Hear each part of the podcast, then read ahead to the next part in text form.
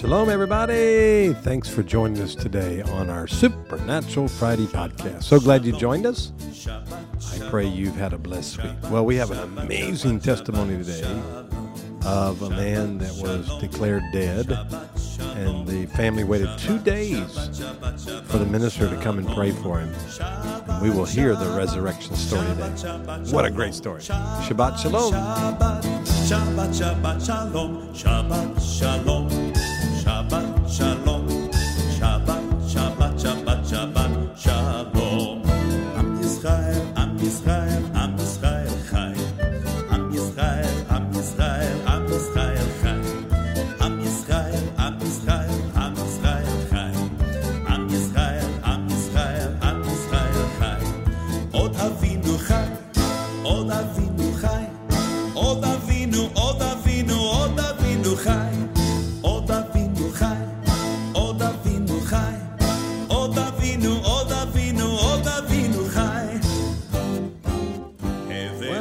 Shabbat Shalom, everybody. We enter into the rest of the Lord. I pray you've had a good week and enjoyed our podcast this week.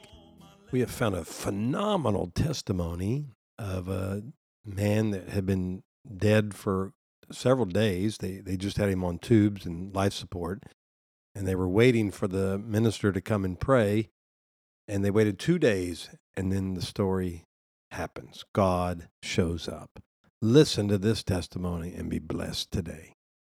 Hi, I'm Nelson Alvarez, and I want to tell you a story about a man who was declared dead two days before I arrived to the hospital to pray for him. So I remember receiving a phone call from a friend of mine who his neighbor, uh, he had heard that his neighbor had been in the hospital because he had overdosed on drugs and was put into a coma. Apparently, he was put into a coma for over two weeks. And by the time that my friend had heard about it, um, they had already said that he was completely dead. All his organs had inflamed, his brain had inflamed, every organ in his body was inflamed, and the doctors pretty much had said there was nothing that they can do.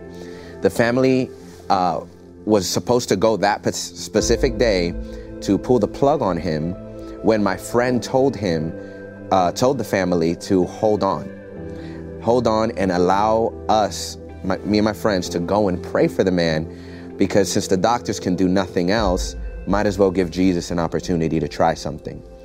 And the family, by faith, waited two days from that day where they were supposed to pull the plug for us to be able to have the time to go and arrive to that hospital. Now, this was May 28th, 2016. We went to Jefferson Hospital in Philadelphia, Pennsylvania, me and my friends, and we all got in a car together. We drove downtown to, to Philadelphia. Then we began to walk towards uh, the, the hospital. We started walking towards Jefferson Hospital uh, in the streets of Philly. And when we arrived, by the time we got in to the room, we walked in and we saw Gerald, which was his name, and he had tubes down his throat, uh, just all the machines and all these different things. And the only thing that had kept him alive for those two days was the machines, because they had said that every organ was pretty much inflamed and there was no way that they can pretty much bring him back to life. And even if they did, the man was completely brain dead at that point as well. And uh, me and my friends, we went into that room, and first thing we said is, let's worship. We began to put some worship music on. We began to worship the Lord in that room as the presence of God began to stir. The glory of God began to descend into the room. And I remember standing right next to Gerald. And as I stood next to him, I looked at him, and the presence of God was so strong. And I said, Gerald, in the name of Jesus Christ, I command you to wake up right now. And I, I've, we all freaked out because as soon as we said, Gerald, in the name of Jesus, wake up, instantly his eyes had opened and he woke up and we all like freaked out. We was like, what just happened? we didn't know if this was real. Did he, was he really dead? I mean, it was incredible. The power of God just immediately woke that man up and he began to look around in the room and tears began to just stream down his face as soon as he woke up just tears began to fill his eyes and And uh, we began to prophesy over him. We began to preach the gospel to him. And of course, he couldn't respond. He had tubes down his throat, but he was just weeping and looking at us as, as we were prophesying over him and preaching the gospel to him. And uh, then he began to get unsettled and he was trying to take the things off. And that's when the machines began to alert the doctors. They all rushed into the room and pretty much kicked us out. Well, that's our side of the story. And then later on, three days later, Gerald was completely released and he was totally healed. All of his organs were completely healed. He was completely cognitive. And then he tells my friend his side of the story. And when he was in that state, whether it was a coma, whether he was dead, he had already been before the Lord. And he had already seen his judgment. And he said that when he was there before God and he had saw that he was on God had already sentenced, he was already going to hell. And he began to weep and scream and say, Jesus, give me another chance. Give me another chance. Jesus, give me another chance. He said that Jesus had turned away from his, his face from him. But then s- suddenly, Jesus turned at him and said, Go back. And it just so happens that the very moment Jesus turned his face and looked at him and said, Go back, was the exact moment when I was standing in front of him and said, Wake up. I mean, it was an incredible miracle that God did. That man, right now, he is now uh, completely free from all drug addiction. He has spoken, he now speaks to drug addicts, and God did such an incredible work in his life. But one of the things I want to share with you about that story is what would have happened if I didn't go? What would have happened if we didn't answer that call? What would have happened if the family pulled the plug that same day and didn't hear my friend plead with them to give him more time? Where would he have ended up? And what if I didn't believe enough to go? You see, friends, the world is needing us to believe what we say we believe. People are desperately waiting for us to answer the call, to say yes for the sake of their lives. Jesus, I'm sure, wanted that man to live, but what if there was no one to say yes? The Bible says that God searches the earth to and fro, looking for someone whom he can show himself great through. And he, he's looking to answer somebody's prayer, but the answer is you. And by the grace of God, we got to be the answer that day. And we said yes, and we showed up into that hospital, and we saw Gerald wake up and come back to life. And God did such an extraordinary miracle. And I believe that the Lord, right now, what He is saying to you is, would you be willing to say yes? Would you be willing to be that sign and wonder? All of the earth, the earnest expectation of the earth is groaning for the revealing of the sons of God. That we would say yes, believe, heal the sick, cast out demons, raise the dead. This is the normal. This is what God is inviting us into.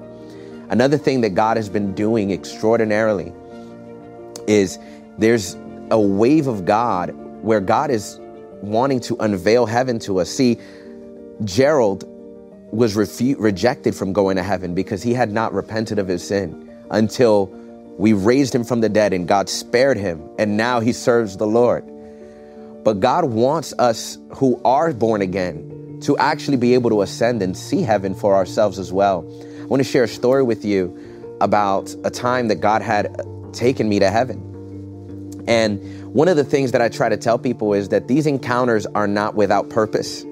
Every encounter is with purpose. And one of the things that we've been seeing is God has been causing people to ascend to heaven. And the reason is is God has assignments for us that can only be fulfilled from heaven. You know, there's things that can be fulfilled on earth and I just shared one with you is going to raise the dead. But there are other assignments that must be fulfilled from heaven. And in this realm of intercession, I was in my room one day. I entered this realm of intercession. And suddenly, as I was praying, I saw myself in the third heaven and I saw myself s- sitting right next to the Father. You know, the Bible says we've been seated together with Christ in heavenly places. We were raised up together with him as Jesus sat down at the right hand of the Father. And we are in Christ at the right hand of the Father. So I had entered this realm of prayer and ascended, and I saw myself right next to the Father. And the Father was sitting next to me, and the Lord had uh, brought a fleet of angels to stand in front of me. We were in the throne room, and suddenly all these angels began to line up, just row by row, just they just appeared. And as we were there, the Lord said to me, Son, I want you to prophesy from here so that I can release this message across the city of Philadelphia. Now, at the time, I had not understand biblically how this could be possible until after the encounter, I had read the book of Revelation and I realized that in the book of Revelations, chapters 2 to 3, John was in heaven given a prophecy to the church in a region. And he said, To the angel of the church of Thyatira, to the angel of the church of Philadelphia, say these things. so I found myself in heaven addressing the angels to give a prophecy to the church within the region. So, anyways, I'm in heaven. I begin to release this prophecy, and the word was that God is releasing new wineskins in this hour so that we can sustain the next move of God in the new for the new wine that's coming. And I remember prophesying this word in heaven. It's a lot more detailed, but that's what I said. And as I prophesied from the throne room, these scrolls began to appear in each of the angels' hands. It was a whole fleet of angels, and scrolls began to appear. And each of them had a scroll as if they were given this message to distribute amongst leaders in the body of Christ in the city of Philadelphia. And as I gave that word, suddenly heaven opened under them, and almost like a you know, when uh, military people are f- jumping off of a plane, they all descended, and I began to go with them in their descent. And I came out of the throne. It was as if I followed them through, and they all descended and began to soar into the city of Philadelphia. When suddenly, in that descent, we hit this this wall, this barrier, and I had known in my spirit that's what is this? When we hit this wall, that there was a war that just had occurred. As you can read in the book of Daniel, when Gabriel came with a message for Daniel, he had reached and had a confrontation with the prince of Persia. Well, I felt like we had confronted a principality in the region. So then I turned to look within this encounter. And when I turned and looked, I began to see a war breaking out amongst the angels that had just been released to go into the city and they were all fighting with swords against these demons. And I said, Lord, what do I do? And then the Lord said to me, Son, help them out. Help them. And I was like, Well, how do I help them? he said, Do what you know to do. I said, Okay. And so I began to quote out of the book of Colossians, where it says that having nailed the requirements of the law, Jesus disarmed principalities and powers and made a public spectacle of them. So I began to quote that scripture from that realm, and I said, I put the cross of Christ at the forefront of this battlefield, and I disarm all of these principalities and powers as they were warring, suddenly it's as if the swords and the, the, the, weaponry of, the, of these demons in that realm began to just come off of their hand because a cross had appeared in the middle of the air in that, in that battlefield. The cross appeared and like a magnet, it began to take all of the weapons out of them. So I remember seeing the demon go like this and the, and the, and the whatever he was swinging with just slid right out of his hand as this cross that was like a magnet took all the weapons away from them. And then the Lord said, Now chain them up. And I said, I bind every one of these spirits in chains of fire right now. And suddenly, chains of fire began to appear and tightened up and locked all of these demons. And then after that, I said, All right, angels, go ahead and do your thing. And all of the angels began to have a blast and started chopping their heads off. I mean, it was pretty gory, but it, it was a full on warfare in the heavenlies and uh, the demons got totally obliterated, and then a breakthrough happened, and the angels were able to go and release their word. And that's when I came back to my body, and I had not realized that I had been praying for three hours straight, sweating profusely when I had ascended into that encounter. It only felt like about 15 to 20 minutes when I was up there, but then when I came down, it had been three full hours, and my body was covered in sweat. Because when we enter the realms of prayer, when we enter the realms of intercession, we enter the realms of God. We ascend into heaven and we are outside of time. And I think of the same thing with Gerald. When was it in his time, outside of time, that the, Jesus turned and looked? And how is it that at the same time I said, wake up, Jesus said, go back? Friends, the realms of heaven are unique. Heaven is unique. Living outside of time is unique. And what God wants us to do is to tap into heaven's timeline, to tap into the realms of the Spirit, to actually live from heaven on earth. And friends, you can live a life that is in direct alignment with heaven and earth at the same exact time. That's a supernatural story I wanted to share with you, and God bless you.